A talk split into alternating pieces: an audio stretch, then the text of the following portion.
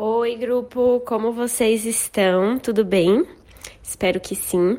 Vim aqui dar um alô e lá nos stories eu compartilhei muitos dos sonhos que vocês têm. Eu perguntei quais são os seus maiores sonhos profissionais e aí eu recebi um monte de mensagem muito linda, né, de grandes aspirações e também de pessoas que ainda têm sonhos muito incertos, né?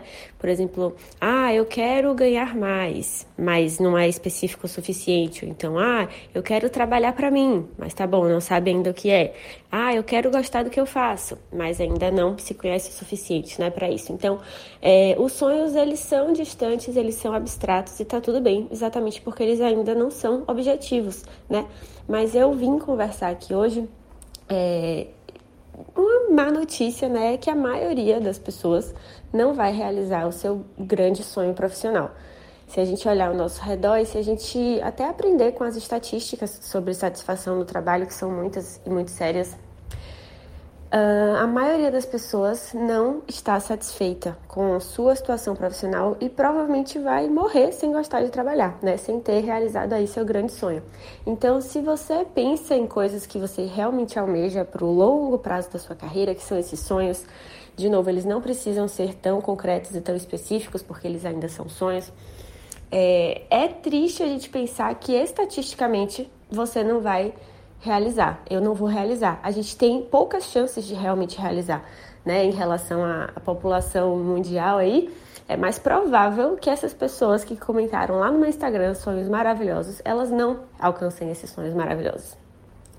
E aí, é, eu vou trazer um motivo para que isso aconteça, né? Existem muitos, mas um dos motivos para que a maioria das pessoas não vai alcançar seu sonho profissional é que não existe muita coerência com o sonho em si e o caminho para aquele sonho.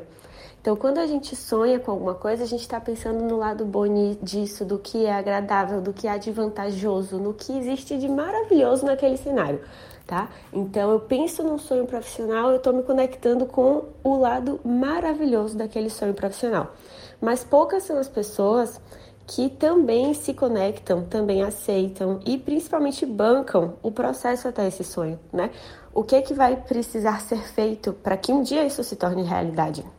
E não precisa ser do dia para noite, tudo bem, pode ser daqui a 10 anos, daqui a 20 anos, mas eu estou disposta a fazer o que precisa ser feito ao longo desses 10 anos, desses 20 anos.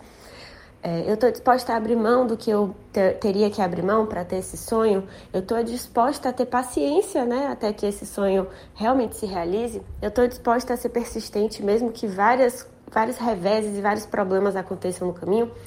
A maioria das pessoas não. Elas vão continuar tendo sonhos profissionais, mas elas não vão entender esse processo, que esse processo também faz parte do sonho, tá? Inclusive, isso tem tudo a ver com o aulão que a gente teve no YouTube ontem. Se você ainda não assistiu, eu deixei salvo, tá?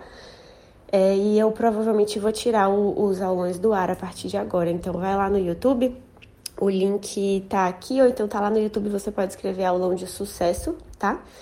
E ele tá lá disponível para você assistir. Eu abordo um pouco dessa necessidade de ser coerente tá bom? E como que a gente consegue resolver isso? Tem até uma atividade no final para quem quiser fazer lá comigo, certo? Eu espero que tenha te ajudado. Um beijo e até mais.